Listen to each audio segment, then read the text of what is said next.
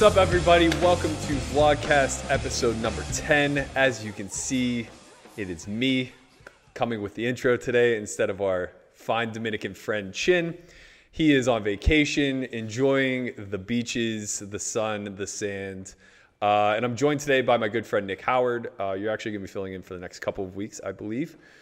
So before we dive in and kind of give your backstory and how you arrived in the co-host seat, let me clean a little house and just kind of get out of the way. We have our next academy coming up September 1st. It's the MTT Academy. Still a few seats available. September 4th is going to be our next Cash Academy. And we're also giving away a seat to each. Can you believe this? Wow. It's madness, right? So for those of you who are still looking to win a seat, submissions are open until August 18th. They've been pouring in, and I got to tell you, the last few have been really good. I'm kind of shocked at what the internet can do when you give them a free rein. All right, man, a few words. All right, so just to give a little bit of background of like how this came to be, I guess. I've been watching your stuff, or I started watching your stuff on Run It Once, like back whenever I was just coming out of being broke. I remember one of the first videos I stumbled upon was like Garrett Adelstein's like really heavily exploitative, this is what makes for a good live player. And I was just like, God damn, this guy gets me, but he shouldn't be telling people this. Cause like, you know, that had been what I really poured myself into, is like the live realm and all of the edges that can be curated just by being able to look someone in the face. And I thought Garrett did a really good job of summarizing that. And I remember at the time, you and Sauce were kind of like the faces of the GTO movement. And I was like, I really like this stuff. I get it. Like, I have a math background. It seems interesting, but it seems like a little much. And then in 2015, I think, I was in Bay 101. And Christian was with me. And he's like, yo, you guys see the new Nick Howard video? And at this point, I'd like stopped watching training videos. Like what I was doing was working, and I was like really formulating a plan, and it felt good. And I was like, all right, yeah, I'll check it out. Like I've always thought his stuff was good. And it was just this like almost diary of you looking at the camera, just like basically saying, hey, you're all doing it wrong. The paradigm has shifted. Like none of us are robots. This whole believing in some sort of dogmatic approach that you could just plug in a bunch of variables and get spit back out an output isn't going to work. And I was like, oh, we got to get a hold of this guy. You called me too. Yeah. Like right after it. Yeah. I didn't know who you were because I'm not in the live arena at all. But I remember that first conversation because it seemed like we were both on the same train in terms of that this approach is actually futile. Somehow you knew that without doing all the same stuff that I did. I think your intuition for it is just probably more heightened than most. But looking back on that whole stage, I don't think I did anything all that special. I think what I did was work harder with the solvers up front than most people did, and I hit burnout faster. Yeah. So I was able to make that video saying, like, you guys can go down this path, which the community still is 2 or 3 years later.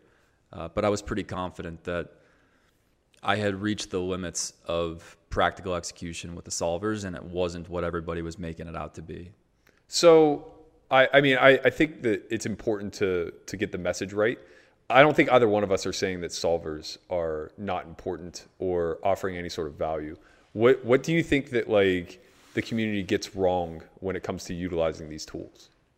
I think there's a very contracted focus on, well, what they can provide. I think there's a incomplete picture of what the solver's usefulness actually is. And I think that stemmed from the community being in a really defensive place when the solver bubble sort of burst. Everybody wanted to feel the safety of an optimal solution because we really had nothing before the solvers. Like if you really think back, like it was basically like a community in the dark. And the idea was that the solver bubble turned the lights on. And it was a nice idea. Yeah. But realistically, what happened is we entered a very, very complex domain in Solverland that we weren't able to actually bring back to practical execution in game. And I think there's a certain amount of denial going on around that still. But for the most part, that denial, I think, is what keeps people trapped in the overly complex attempt to use information that just cannot be practically implemented unless you're one of the top three players in the world or some sort of savant status. And this is the thing that I would throw out right away. Like, there's a very easy way to approach this as a thought problem.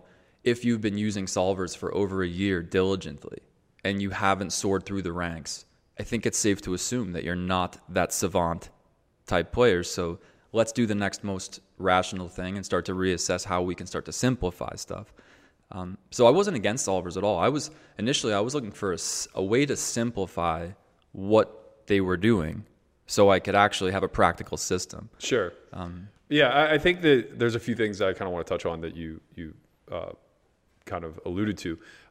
First, I want to say, like, it's almost divisive in a sense where now I think people think that, like, either you use solvers or you don't. And whichever camp you fall into, you're all in. So those who are just like the live people who have been field players their entire career are making fun of the online kid. And that's crazy because, like, being ignorant to more information is never going to result in, like, better calibration or anything along those lines. You're a data guy. You get it. But on the other side, it's just like to be dismissive of all the other variables of information that we're able to accumulate seems like we're putting a lot of eggs in one basket and just like praying that, you know, we didn't fuck this up and get it wrong. Yeah, we did. We stayed on the same train for too long, in my opinion, and now we've dug ourselves a very deep hole that's harder to get out of than it would have been 6 months after the solver bubble burst, mainly because people are invested in the paradigm now. Mm-hmm. And that's a very real thing. When that happens, when people invest massive amounts of time in a methodology that they feel like has the Holy Grail embedded in it, weird things start to happen where denial sets in.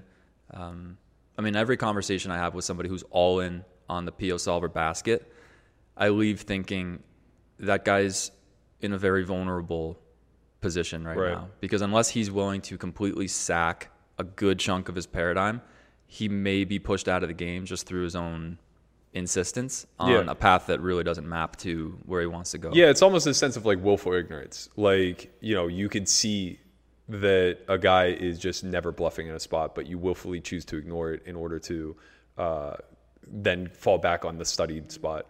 I think that just going back to that concept of only a certain amount of elite savants are able to apply this in a way that is very profitable, I guess, in game and things like that.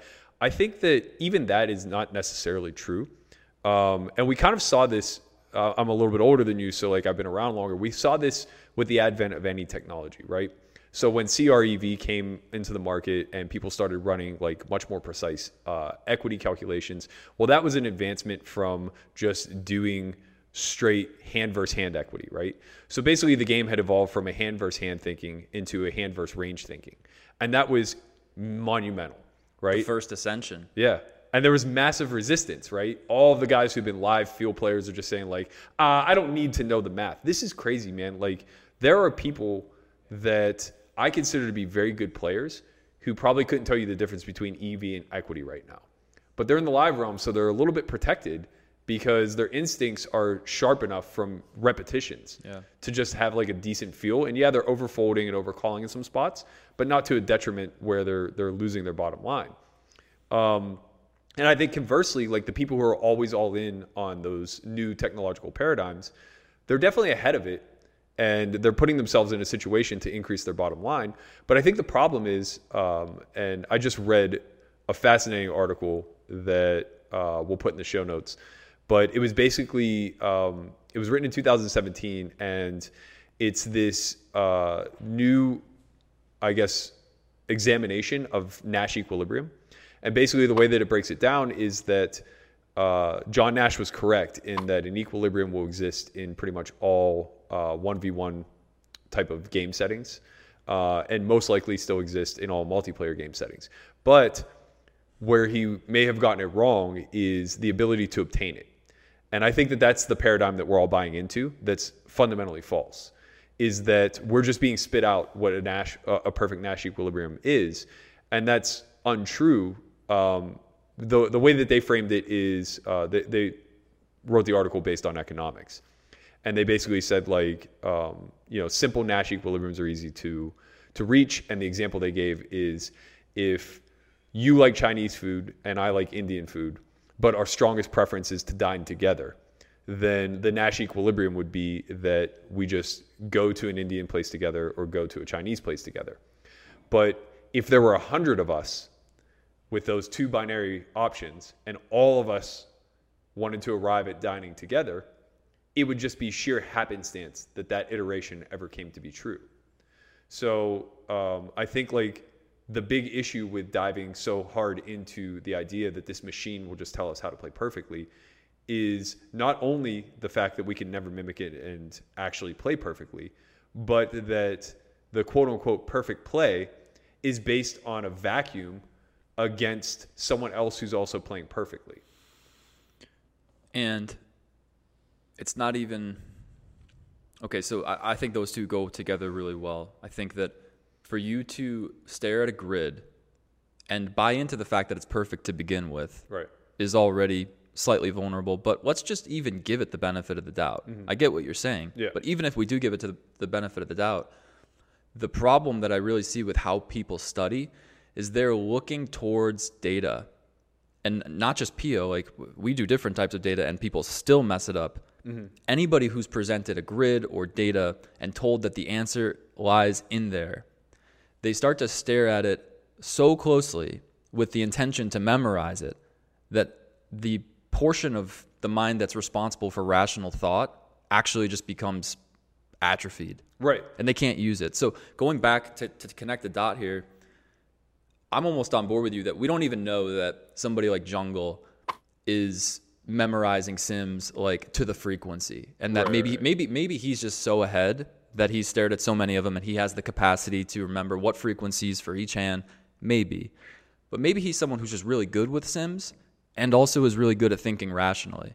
And I think this is where we have to start to bridge the two dimensions between the analytical and the intuitive plane, because right now, like, I run a team of players that is, they're very clearly split between guys that are succeeding with a data-driven approach, which is not so much different than PO. It's just we've distilled it into something that's more practical. Yeah. And more incentivized for pool imbalances. But we see them either on the side of getting it and floating up to high stakes or struggling really bad. And when you look deeply into the mindsets of the players that are struggling and the players that are winning, the thing that seems to come up more than anything is that the players who are losing seem to lack the capacity to think rationally when the situation changes slightly. Right. So I would love to go into this if you think that's valuable, because I think it's the biggest difference between... something stands out to me that's very important. If you hand two guys the same exact resources, one guy succeeds and one guy fails, there's a very important understanding to gain from that dynamic. Mm-hmm. What's causing this guy to fail in execution, assuming they're both studying and integrating? So for me, the fascinating thing about that has been to find that it is a meltdown in the arena of performance that's largely responsible for whatever system you are studying to not work. And I think we need to validate PO. Great tool. Yeah. Can get you close to balance in certain places, and it gives you a better understanding of how equilibrium shifts and all that stuff. But if you're using it as a resource to cover up, almost like a Band-Aid, your core insecurity, you're going to get in performance and just self-destruct, because the situation is not the same as what you studied, and it does require you to calibrate. Yeah, I think that you've touched upon mindset, and I think that that's something pretty critical to go further into. Basically, the way that I see it is the way that PO is able to be utilized as a tool to strip down the data-driven approach, to strip down the core principles that drive this game, that drive the chaos theory that is the complex system of poker. Psychology and mindset is exactly that same framework for the complex system that is the human mind, right? And we know far less about that than we do the actual construct of poker, which, to be very clear, we should also be open and say, like, we almost know nothing about. You know, it's this narrative that's being pushed that, like, oh, machines are beating six-handed poker now, and and you know, the end is near and all this other stuff. It's like, well, in a lot of ways, if we strip that down and look at what's going on with these AI simulations that are kind of coming in and winning, they're winning because we're humans and we're flawed, not because they're necessarily that far ahead. They're able to do a lot of iterations and calculations that we can't do in real time, and they are absolutely motionless to the risk at hand. So if they see a spot that's a 1%er, but the frequencies justify taking it, they just do, you know? And as humans, psychology and data don't often align very well. So I think it's very critical to develop a method of study and a method of strategy that can correlate the two and find the best balance, rather than trying to ignore one and dive wholeheartedly into the other. So let's do this. Let's, just for fun, let's lay out the two major leaks of the current online demographic, because that's where I play. Okay. Very simply put, the population overfolds. So if we know that, then we can start to look at the people that we have more information on, like the players that we're closest to, that we can start to ask questions to. And what we find is that it's something about the inability to accurately assess risk that's causing that tendency to take place. And I think when you start to really talk to someone, like I had a conversation with my players the other day, the guys that aren't doing well, given a methodology that says execute these patterns, and we look at their samples, we see that they're 10% under the amount that they should be calling rivers in certain spots. Yeah. Not surprising, considering that's the main leak of the pool. Mm-hmm. We should assume that our players are going to have the same leaks that the pool has, but it is an insight into what the core malfunction of the mindset is. And I think we're getting close to understanding that it is the inability to get the subconscious mind on board with how to navigate risk, especially in a pot odds model, sure, that causes the overfolding to take place. Because let's give them the benefit of the doubt that they know, if we ask them away from the table, they know what they should be doing. They know the pattern. They know they should be calling. But when a nuanced part shows up in game, when a nuanced example of that pattern shows up in game, they start to rationalize that I'm going to fold this time. So why do they do that? Right. Well, I think a lot of that has to stem from a lack of confidence, right? Because there's going to be plenty of sims that are going to have you calling like king, queen high out of position on an ace high board dry, right? And the issue with that isn't that you have to pull that trigger and call that street. You can understand that you're making a fundamentally plus EV call on that street. The problem is the compounding effect. You're just very unclear from that point forward how king, queen now operates on all the iterations of turns, and like in what way you're supposed to aggress, in what way you're just supposed to bluff catch with king queen high here for multiple streets. And all of this problem set changes when you're not talking about a 1v1 scenario. And I don't mean that the pot's not heads up post. I mean that the pot wasn't heads up to begin with, right? Ranges are very different when somebody opens under the gun eight-handed than it is if it's blind versus blind. And I think that that becomes just too overwhelming. It's a good word for it, I think, because really, the reason that the PO approach doesn't work is that even if you do get well-versed in the frequencies or mixed strategies that you want to play, when you insert that into the performance realm, right, under performance pressure, you will constantly rationalize to fold more unless your mindset is strong. Yeah. And I think most of the community, it would be safe to say, is in a GTO-esque paradigm, which means that we're looking at hundreds of millions of hands of data that says that the online pool is overfolding when the online pool is primarily functioning from a GTO paradigm. Right. So clearly it's not being implemented correctly. And I think the value there is in seeing that the reason this is falling apart in practice is because you think you have a grasp on something approximately. You think you understand the PO solve, but because you have mindset issues, you're rationalizing every time. Right. Or on average, you're rationalizing for risk aversion. Right. Well, let's just look at where it fails, right? And it fails with the human mind, because we aren't a simple operating system, or maybe a calibrated operating system the way that a computer would be. Every decision we make has a confidence interval to it, right? We certainly aren't making any decisions ever, almost never, with 100% certainty, especially in this game, right? Sometimes when you have the nuts, why does it feel so good? If we just distill this down to a human feeling, right? Why does it feel so good and relieving and exciting to just have the nuts? Zero risk. Zero risk, yes, but 100% confidence. certainty. Right? Yeah, there is no doubt whatsoever what the outcome is going to be.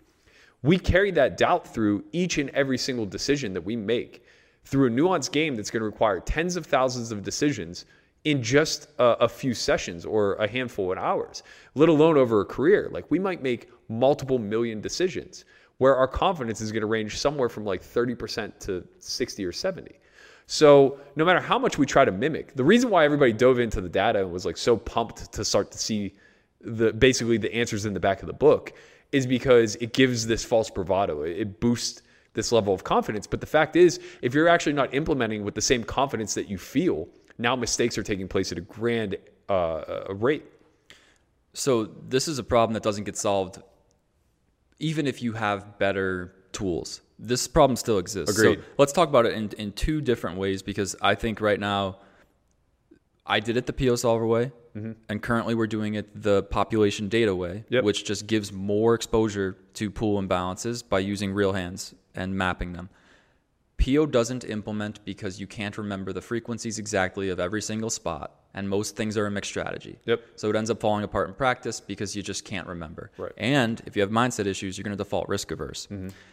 Now, even if I give you a more accurate methodology for exploiting the market that you're in, which is a data-driven approach that uses real hands, you're going to come into the performance realm with certain patterns that you're trying to execute, but it's never going to be exactly the same pattern.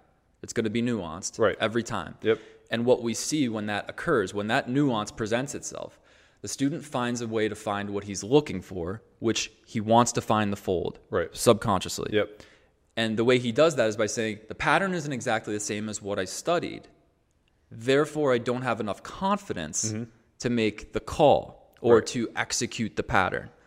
And the interesting thing about this is that the student seems to think that by not being decisive in that moment, that he's being rational. Right. By just throwing his hands up and saying, not enough information to invest here.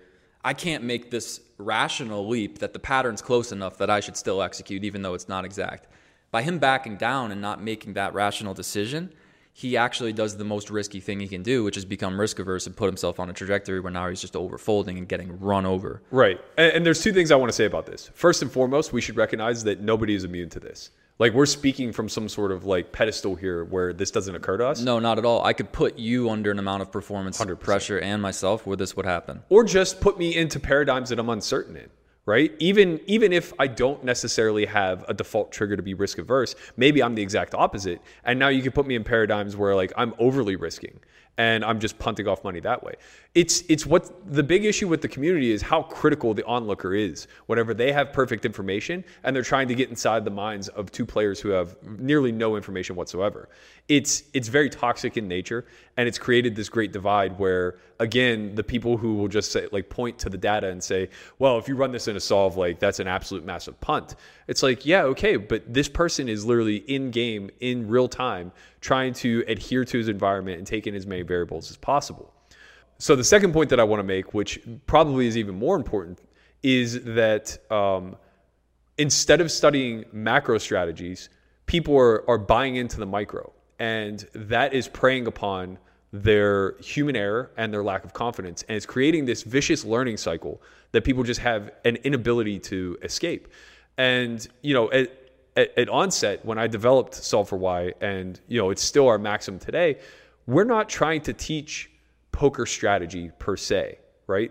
We're trying to teach people a better framework of thinking so that they can look at this holistically and put themselves in a position to be versatile whenever the pattern does change or disrupt, or the environment, more importantly, changes or disrupts, or one particular player.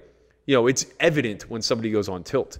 There's nothing fixed into PO that deals with tilt, right? But like, that's what we as human beings excel at, is being able to read an environment, take in all of that information, run it through some sort of biased filter, and then execute to the best of our interests.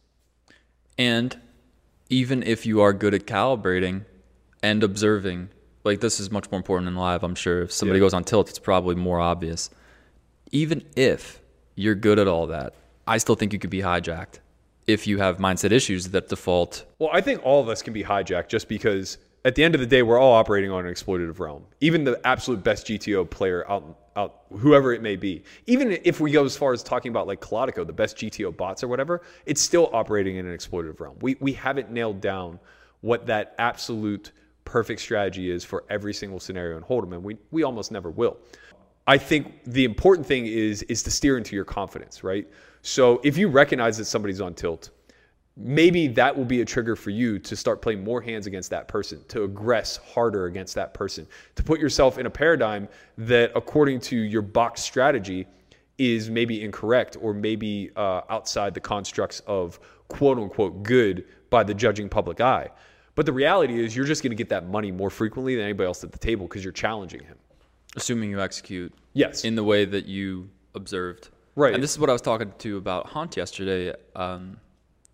We did this call with the struggling players on my team, and I came away from it in the execs chat saying, what I learned from this call is that people are going to find what they're looking for. Mm.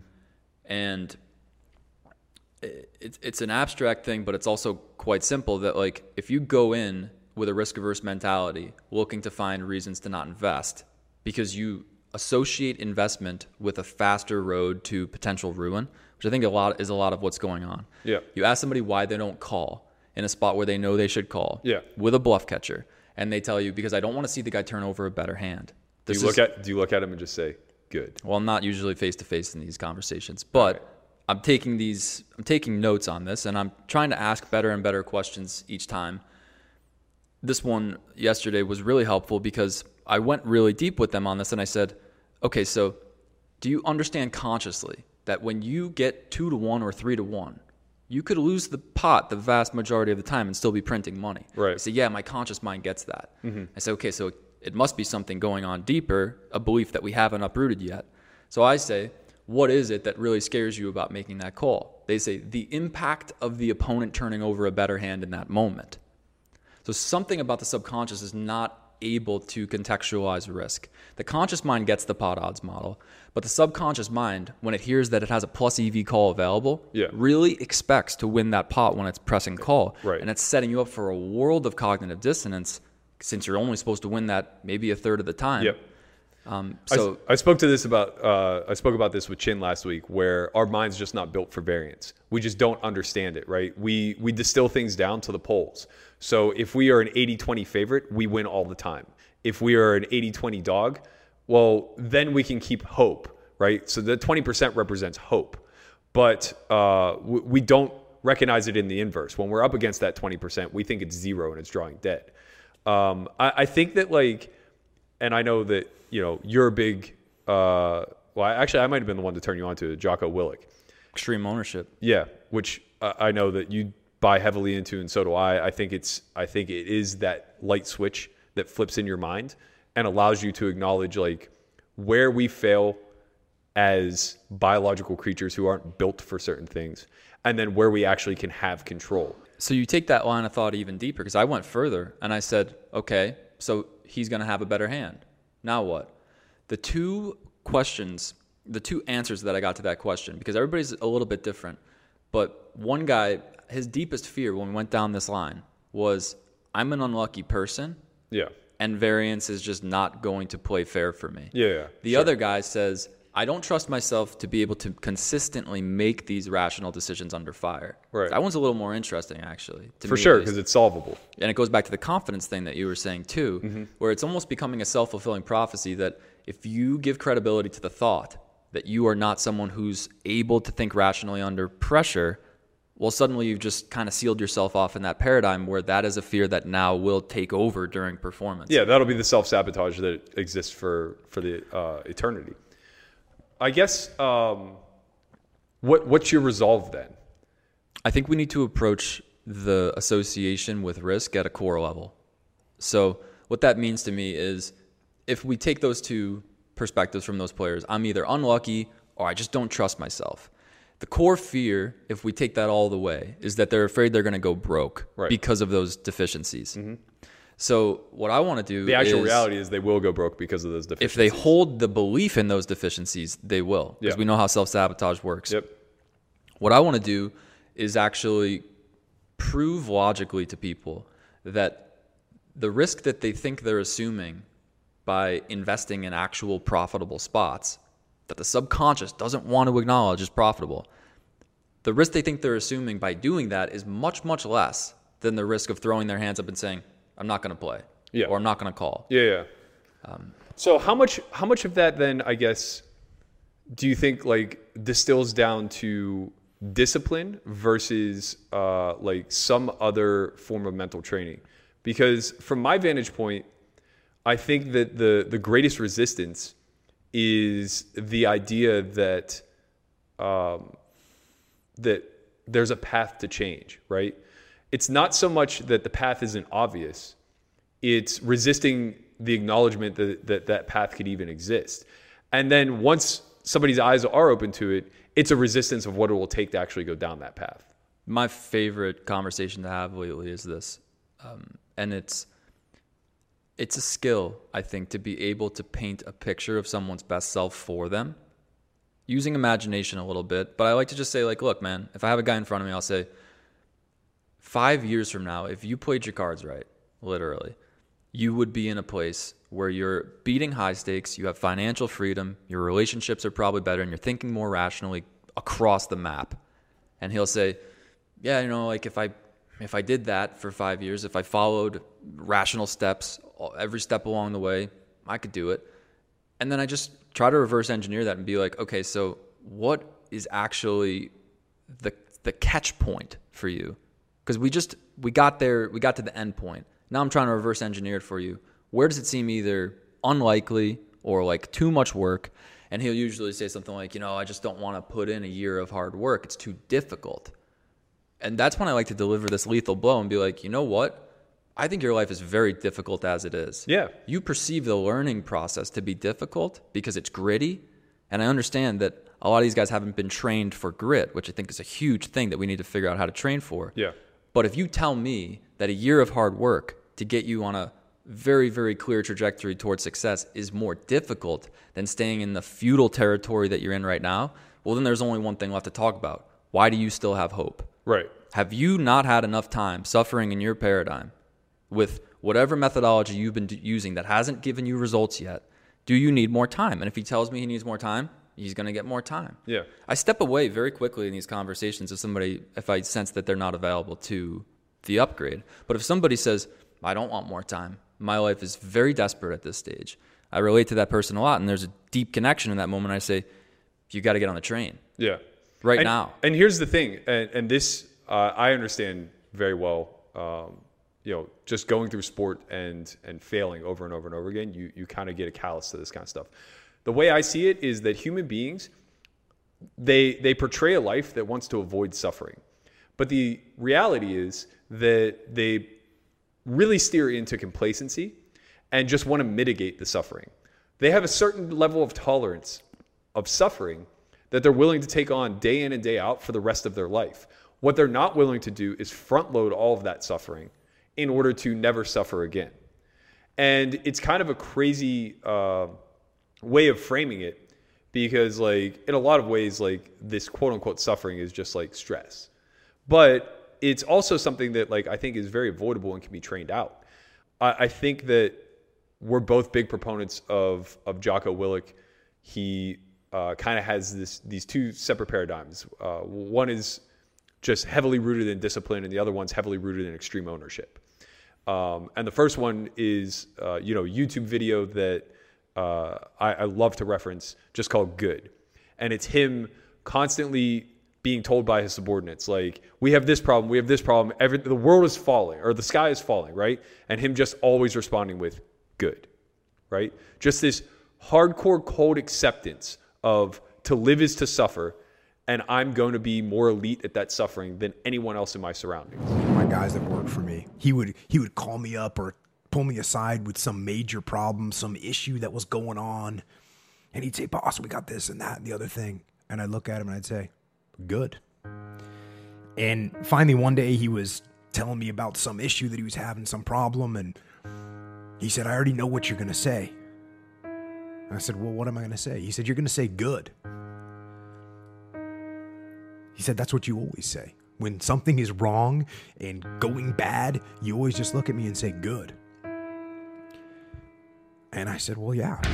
When things are going bad, there's going to be some good that's going to come from it.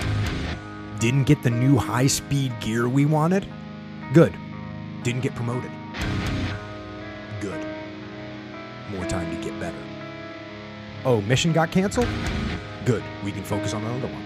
Didn't get funded. Didn't get the job you wanted. Got injured. Sprained my ankle. Got tapped out? Good. Got beat? Good. You learned. Unexpected problems? Good. We have the opportunity to figure out a solution. That's it. When things are going bad, don't get all bummed out. Don't get startled. Don't get frustrated. If you can say the word good, guess what? It means you're still alive. It means you're still breathing. And if you're still breathing, well then hell, you still got some fight left in you. So get up, dust off, reload, recalibrate, re-engage. And go out on the attack. That's the paradox to me, is that when I mentioned before that the most powerful thing we might actually be able to get out of the whole poker project is figuring out how to train people for grit. Mm-hmm. To me, that might be one of the most important things, because when we do questionnaires, like we're collecting data on mindset at this stage with the amount of people that we're able to talk to. And what is fascinating to me is that there are certain players who simply won't accept not being able to arrive at an answer. Right. And there are certain players who'll be like, I got close enough, and to get the actual answer to this or to go deeper with one more question about mindset, that's just a little bit too painful today. Get it off my plate. Yeah. The high performer says, I'm finding this solution no matter who I have to ask or no matter how much time I have to spend. And I think there is a fundamental difference in how those two players are wired. Now, I don't want to be the person that says that that's DNA. Right. I have too much faith in humanity to say that I can't provide someone with a perspective that could potentially make that change from low performer to high performer. So what I'm so interested in is finding what the perspective is that the guy with grit, the high performer who doesn't accept that he can't find the answer, he's going to push on until he finds it. What perspective is he operating from that gives him that type of grit? And I think far and away it's that he has a better macro vision over where it maps to. Right.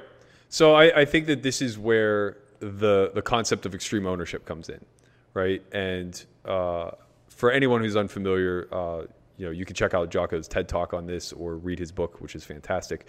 But it's constantly pushing the boundaries of floors and ceilings, right? And that's a hard thing for us to frame.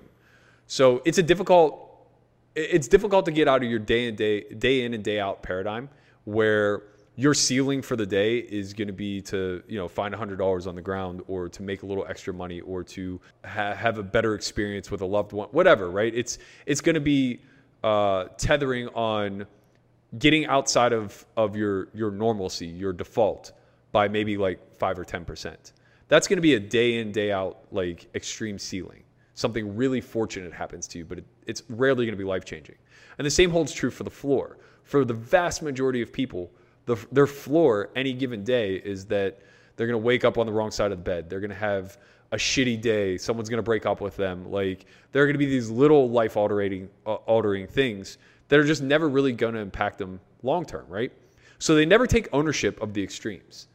And whenever they find themselves in a real adult situation where it's time to step up and it's time to be, somebody that others can look to and say, like, that's the type of person I want to be, they fail.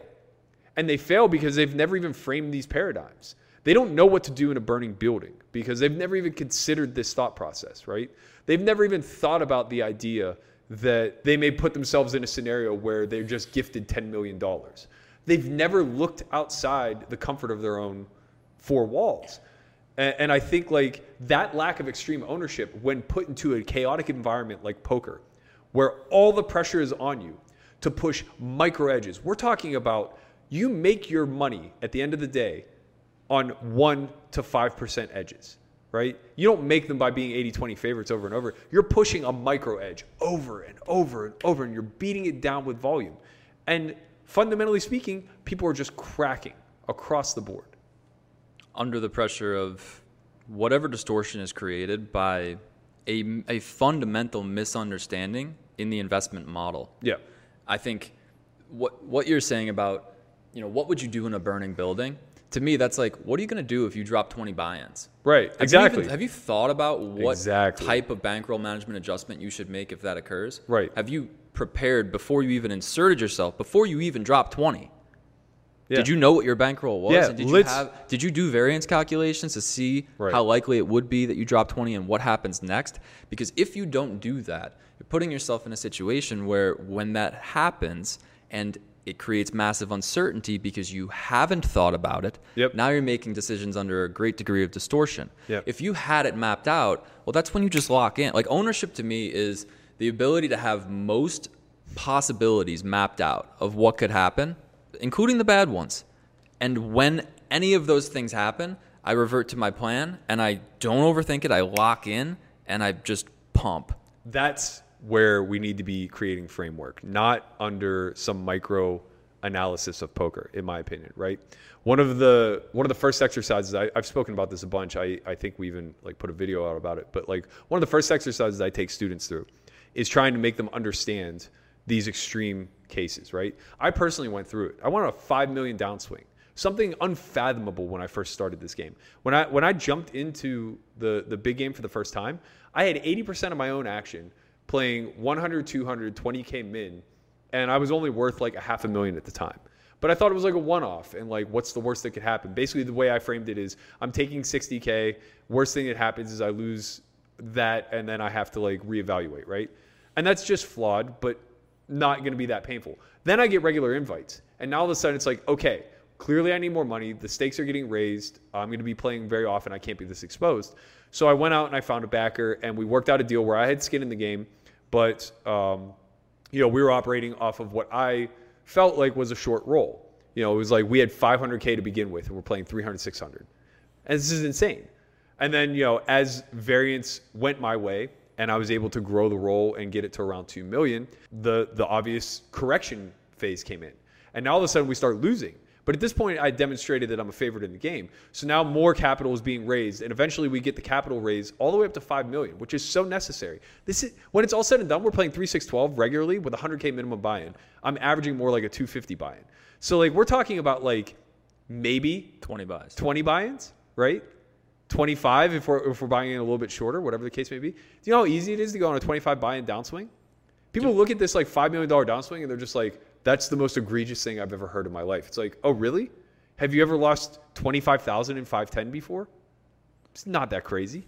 I mean, I can tell you exactly how likely it is, but we would need to know your win rate. And that's what I'm talking about is like there are programs available that can prepare you for inevitabilities like this. Yeah. You got guys saying, like, this is the thing that bothers me the most, I guess, doesn't even really bother me, but it's like an indication that I don't want to work with someone anymore. Yeah. Guy comes on program, says, I'm in this. I want this. Let's do it. I understand what I'm biting off by getting into this. I say, okay, we put him on stake. First 20 buy-in downswing. Message comes in. I'm losing my passion for the game. Yep. I don't know if I want to do this anymore. Yep. And that's a moment where I got to say, look, man, we mapped this out, and you knew what you're getting yourself into. If you don't understand that a million hands from now, this is going to happen multiple times. Sure. This isn't a random event. It's not a rare event. Right. It's definitely random, but it's not rare. Right. And it's going to occur over and over again. And if you can't handle that, then you're contradicting the statement that you made when you joined program. Yep. And that might be true. Maybe you're realizing that's just not the industry for you. But don't leave here thinking that there's some better option in terms of a career. Like, so many guys leave and they're like, oh, I'm just going to do this other thing, this fitness thing. And they think that these same problems aren't going to present themselves. Correct. Like, that's the thing that I feel like is so necessary to raise awareness around is like, you can pick a lower volatility model. You can go do something that makes less money and potentially you get a steady paycheck, but realistically, you got into poker largely because you saw the financial freedom available. Like, largely. Yep. You think that it's worth being in this industry for the money. If you quit poker and pick a lower paying job that does not ever map, like a lot of people are quitting poker and going back to the cubicle job, yep, thinking that the cubicle job maps to financial freedom. Right. You just did the riskiest thing you could have ever done, mm-hmm, by sacking up and quitting and committing yourself to a paradigm that literally doesn't map. Yep. But it feels safe. Yep. So I want to raise more awareness around the fact that the mind has a very, very funny way of averting risk in its head. The upfront risk of continuing with the volatile poker career or pushing through the downswing. We say no to that and we pick up something that on the surface seems more steady but never maps. And that's where long-term vision comes in. It's emotional, man. It's all predicated on emotion. Like I said, people are willing to take on a certain amount of pain and suffering, right? But as that pain and suffering compounds, you just look for exits, even if those exit strategies don't make any sense. The thing that saved me the most on the back end of this $5 million downswing was that I've been here before, only for 1/10 or 1/100th of the stakes, whatever the case may be, right? I've gone through hundreds of thousands of dollars downswings that are just natural. And I recognize, like, as long as my funding still has faith in me, and as long as I'm still able to put my butt in that seat, I'm going to climb out of this. And so I worked. And I tried to draw the emotion out of it because I got to tell you, man, there were days you can't get out of bed. It's just like, I can't keep losing houses every time I sit down. So let me ask you that then. What is the thing, as someone who's been through a rock bottom, what is the thing that gets you out of bed when that's going on? Because there's people who didn't get out of bed. It's the mapping of the long term, right? It's the self-confidence and understanding what this whole looks like when you zoom way, way out. So next question from me would be, how much of that is a future projection of where you could be at? And how much of that is remembering that you literally can't go back because it's too painful to go back? Both. I think it's for sure both. Without the confidence in the future, I think that the fear of going back doesn't really matter because you'll just never get out of the emotional state. You'll just be too invested in every single hand, every single pot, every single day, every single week, right? And you'll crumble. You'll literally crack under the pressure. But if you know what you're capable of, if you've been at the top in some capacity and you recognize that there is a path to getting there again, now it just comes down to your training. And it comes down with, you know, I credit Elliot a lot, where it was like I met him at the right time and he was able to kind of see through. It's like, yeah, this is a normal bout of variance you're going through, but you're compounding it. And I can help you get out of that mindset. It's like, okay, this is great. And one of the best things that came out of that was me having a much better understanding of the market and the fundamental investment strategy that's taking place. So one of the thought experiments that I always run my students through, like one of the first things that I challenge them with when they come to me, because I think that extreme ownership is lacking in most, and they don't recognize the polls, is if you woke up tomorrow dead broke, not a cent to your name, how would you take your next step? How would you go from 0 to 1,000, right? How would you go 0 to 5,000? And they almost never have an answer, right? If they do, it's some sort of faith in some skill set that they have. Mm. The ones that I'm most interested in are the ones that just say, I'll work, right? They just have like some grit to them where it's just like, I don't know. I'm gonna find a way. Exactly. And that to me is like, okay, you're ready for this next question. Now, because this is another big point of resistance that I think people go through, is they think that if they just had funding and they just had money, the amount of comments I get where it's just like, if I had somebody giving me $5 million, I'd smash that game. It's like, sure, let's pretend that's true. So I run through the second part of the thought experiment and I say, okay, now you think that your lack of success is due to lack of opportunity. What if you just had $1 million dropped in your lap tomorrow? What's your path to 10 million? Show me. Show me the business plan. Show me the idea. Show me the investment strategy. Let's assume that it's poker, right? Show me how you're going to turn 100,000 into $1 million. Show me how you're going to turn $1 million into 10 million. Let's assume it's a lemonade stand. What are you going to do to run this business in profit, right? And they just fundamentally fail because they love the idea of having financial freedom and they think that it takes all the stress and worry away, but they don't recognize the responsibility that actually comes with trying to grow wealth from a seed. And I think deep down, if we could experience both realities, again, I like to use this visualization of like, there are very many versions of yourself. And yeah. I'm trying to get somebody in contact with their best version, which is way out here. We're over here. If you could actually experience what it feels like in your body to be over here for even 5 seconds, sure, that might actually be the most powerful leverage that someone could have to try to pull toward that end reality. So what I'm interested in on the same train of thought as the guy who says, I don't know, I would work. Yeah.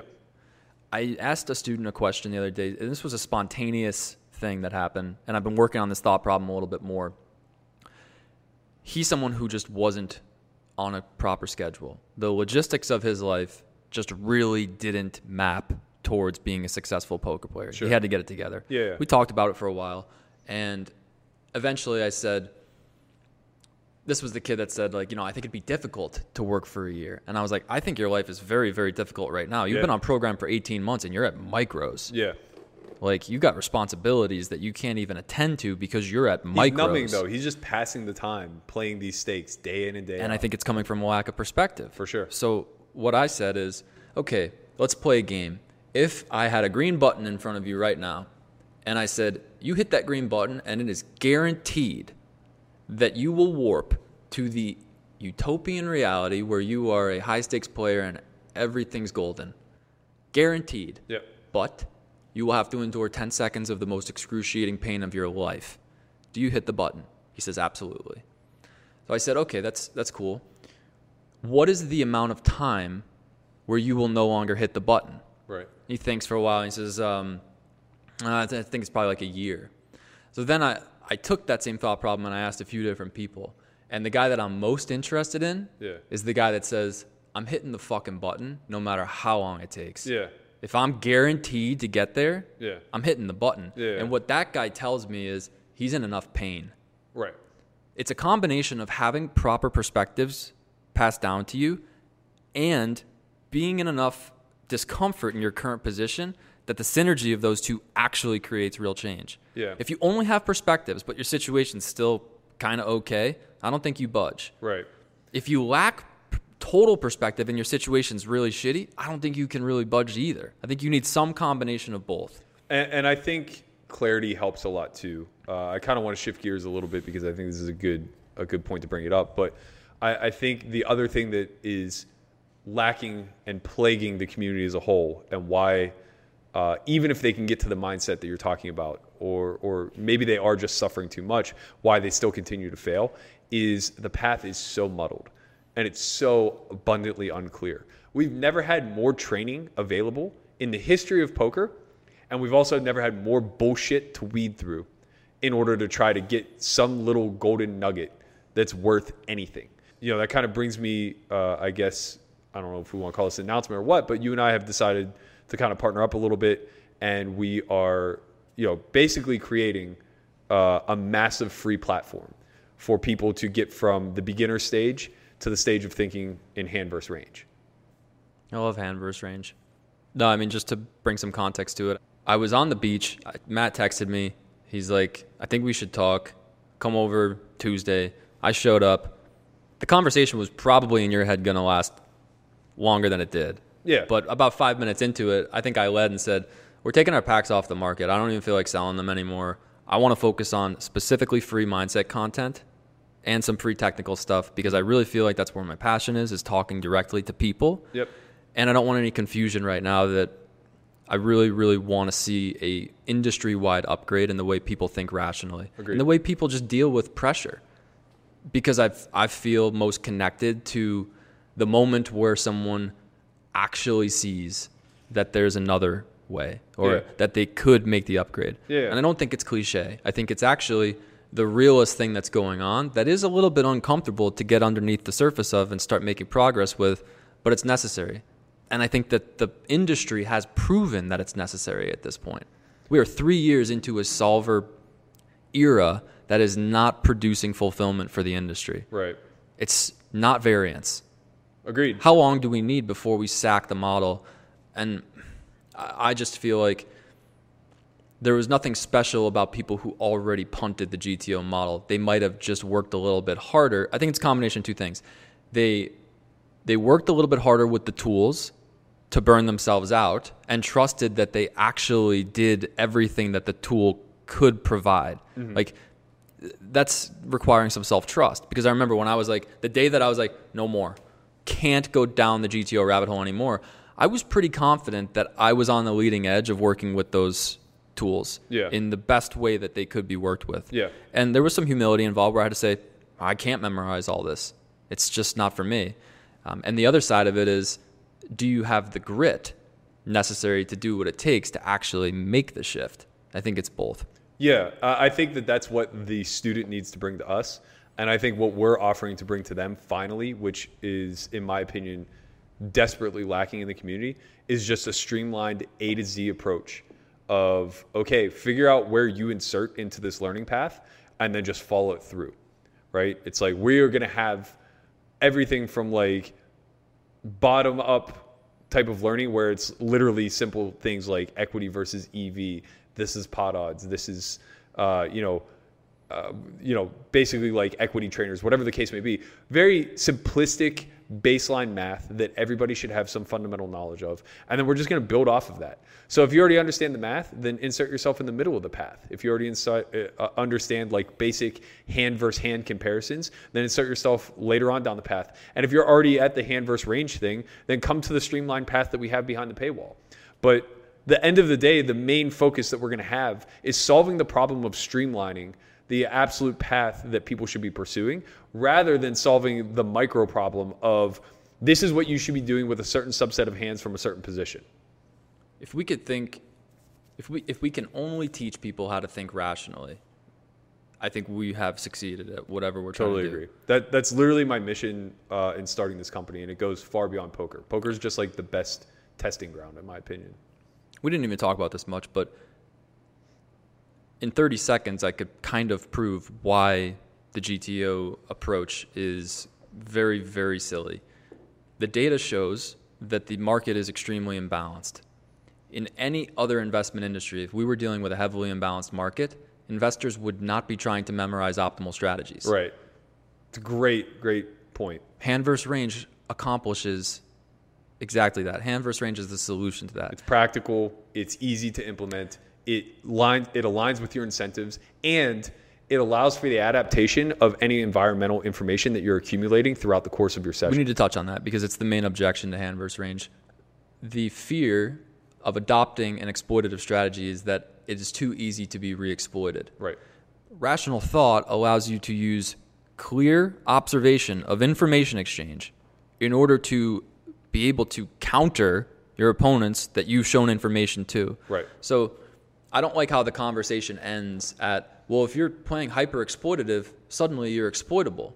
Why do we end the conversation there? Why aren't you capable of using confidence, rational thought, whatever you want to call it, to identify the information exchange that took place and make an adjustment so that you're not left wide open? The problem is that up until recently, this whole concept was just highly dismissed. And, I know this was one of the big things that Polk was super anti-against. I remember specifically a video he put out about circular logic and the whole leveling war of like, well, he knows that I know that he knows that I know. And it's like, yeah, if you dumb it down to something that simple and elementary, then yeah, you're right. Like, it's a silly game to play. There's a better approach. But that's not what we're trying to say, right? What we're trying to say is that each actor in this environment is unlikely to be acting perfectly rationally.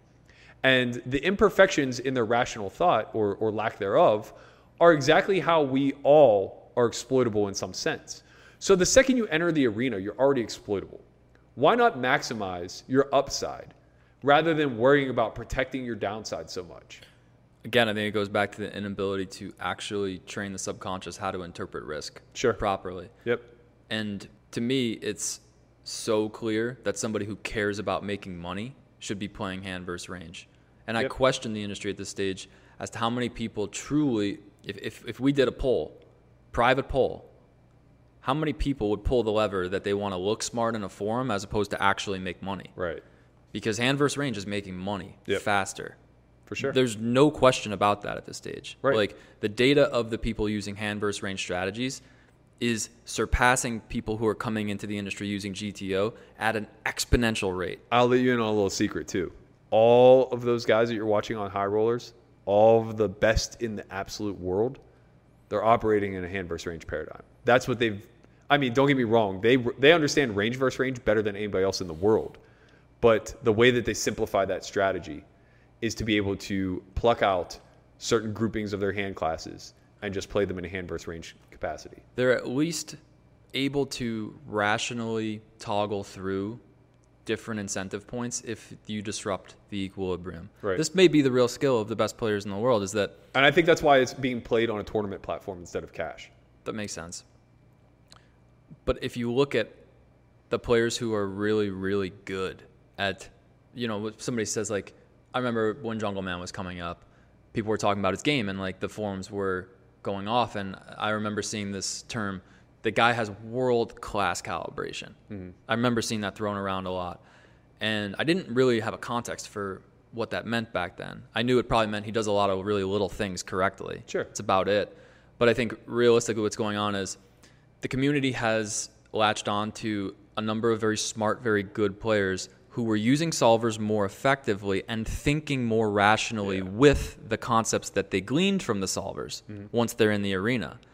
And for people to think that that's something that they can just memorize, that's a really incomplete perspective. That's as impossible to mimic as trying to mimic the complexity of the entire game tree itself. Which is basically what people are trying to do. Like, literally, people think that when Sauce makes a video, if I could just memorize what he's doing in that video, well, then I can execute and expect to gain that win rate. Right. But again, you put them in some variation of that pattern and they self-destruct because the rational mind hasn't been trained to calibrate. Right. The way I like to frame it is that the best in the world understand the way the solver quote-unquote thinks rather than trying to understand the output the solver spits.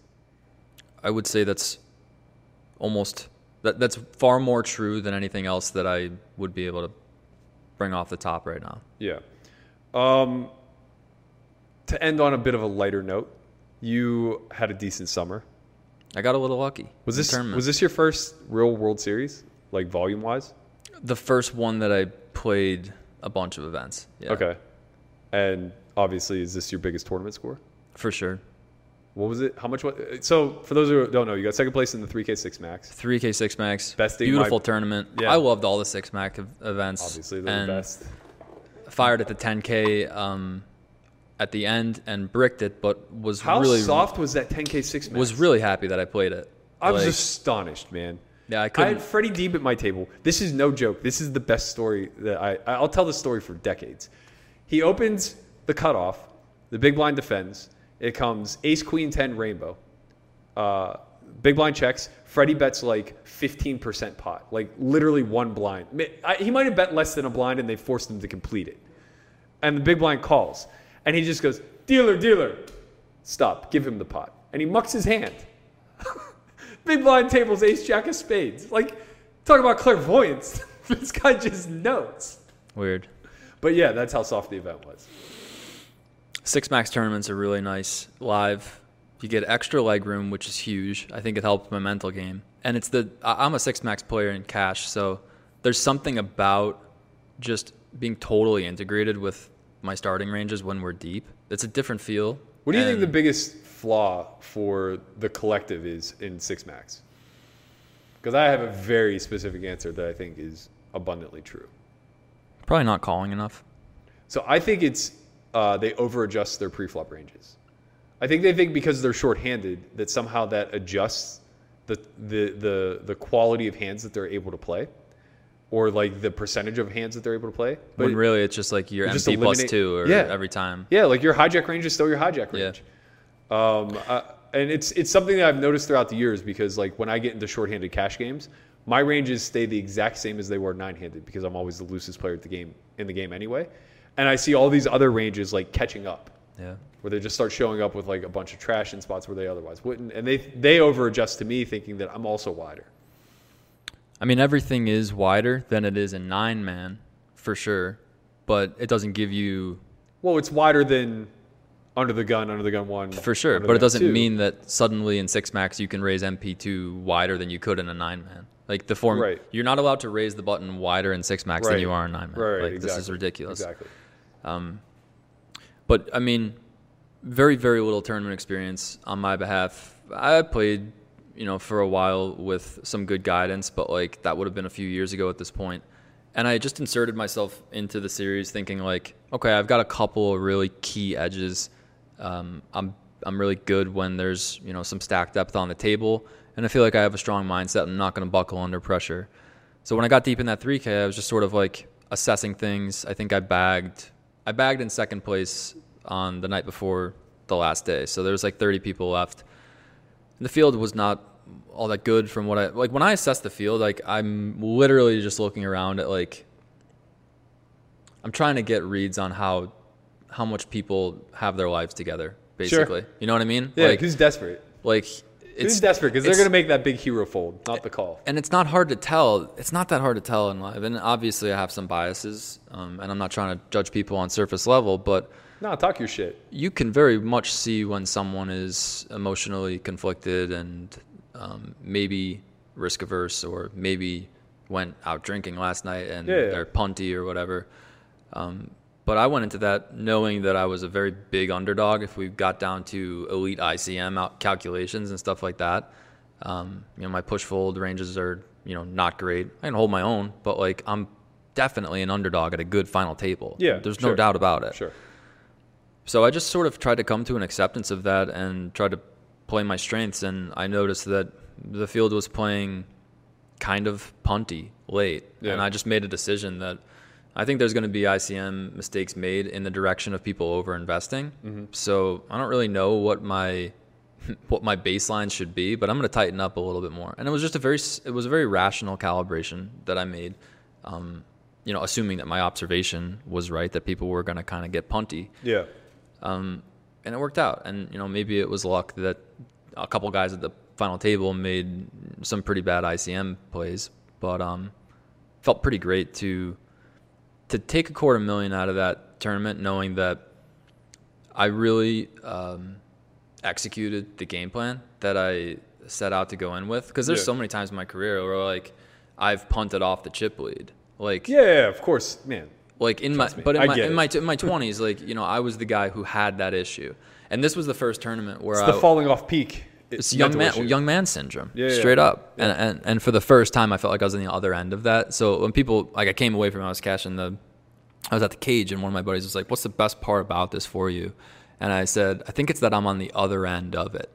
Yeah. Like, I'm on the end of the guy who's punting into me, right? Instead of punting out off into someone. Like, I waited till the last hand of that tournament to bluff my stack off, and I felt really, really good about that. Because I had opportunities to call my stack off, to bluff it off the whole way through. And I'm not saying I played perfect, but I felt really good coming away from it. Obviously with an above-average result, but also just that I know what it's like to punt, and I know what it's like to be composed, and I felt composed that day.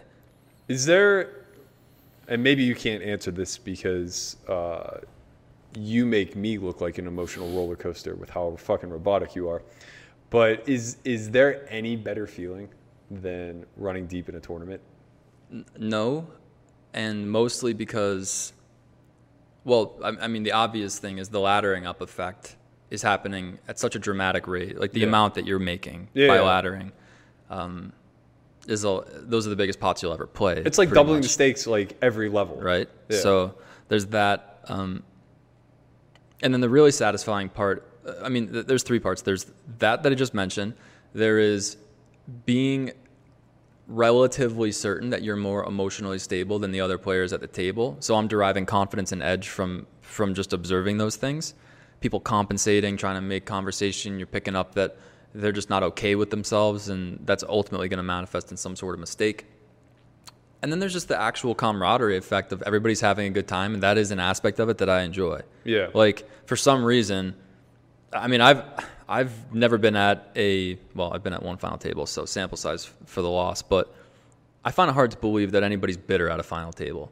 Yeah, I think that's fair. I noticed that environment in high stakes cash a lot. It's more jovial than I think people think. I like that, though. Yeah, as much as everybody wants to win, as competitive as it is, when you get into that environment, very rarely does anybody have their rent money on the table. Mm. And if they do, it's me. So it's like I'm willing to play the heel a little bit. And generally speaking, like for as much money as changing hands, and I wouldn't say that everybody's friends, but it is kind of like a boys club environment. And, you know, it's a little restrictive, I guess, in that sense. But there are women who play in the game. Farrah plays, Marley plays. But yeah, it's a lot more of almost like a locker room environment than it is your standard 2-5-5-10 game where you just have some 20-something staring you down as if, like, you know, the world's going to end if he doesn't win this pot. How obligated do you feel to make conversation in these type of games? You're opening a can of worms. Did you see my Twitter last week? I heard about it, but I want, like, the 1-minute summary. But I don't want Not at all. The 1-minute summary is not at all. I feel no need to be on. I think that it's not a dog and pony show, whether it's televised or not. I think if you polled the people in the big game, the thing that they appreciate about me most is that I handle my losses well. I'm a lot of action, and that when I speak, it carries weight. Whether that is through wit or through importance of whatever the topic at hand is, I don't just spew verbal diarrhea. And there's always one of those guys in the game, but like there isn't a need for it, in my opinion, anyway. I like that answer. I think I'm similar in that way. All right, so let's put a bow on this thing. You're going to be joining me again next week while Chin is off in the DR tanning his coconuts, sipping a Mai Tai, sitting next to Big Poppy somewhere. I'm actually going to be heading to Florida after we record. So I'll be sitting on the beach tanning my coconuts for a minute and then trying to win this 5K that I got third in 2 years ago. GL. Thanks, man. You're not coming? You're sticking around here? I'm going to stick here and go to some clubs, work on my young man syndrome. Yes. All right, man. Really appreciate you joining me. That's going to wrap it up here from the Solve for Why headquarters. Tune in next week. Thanks, Conrad.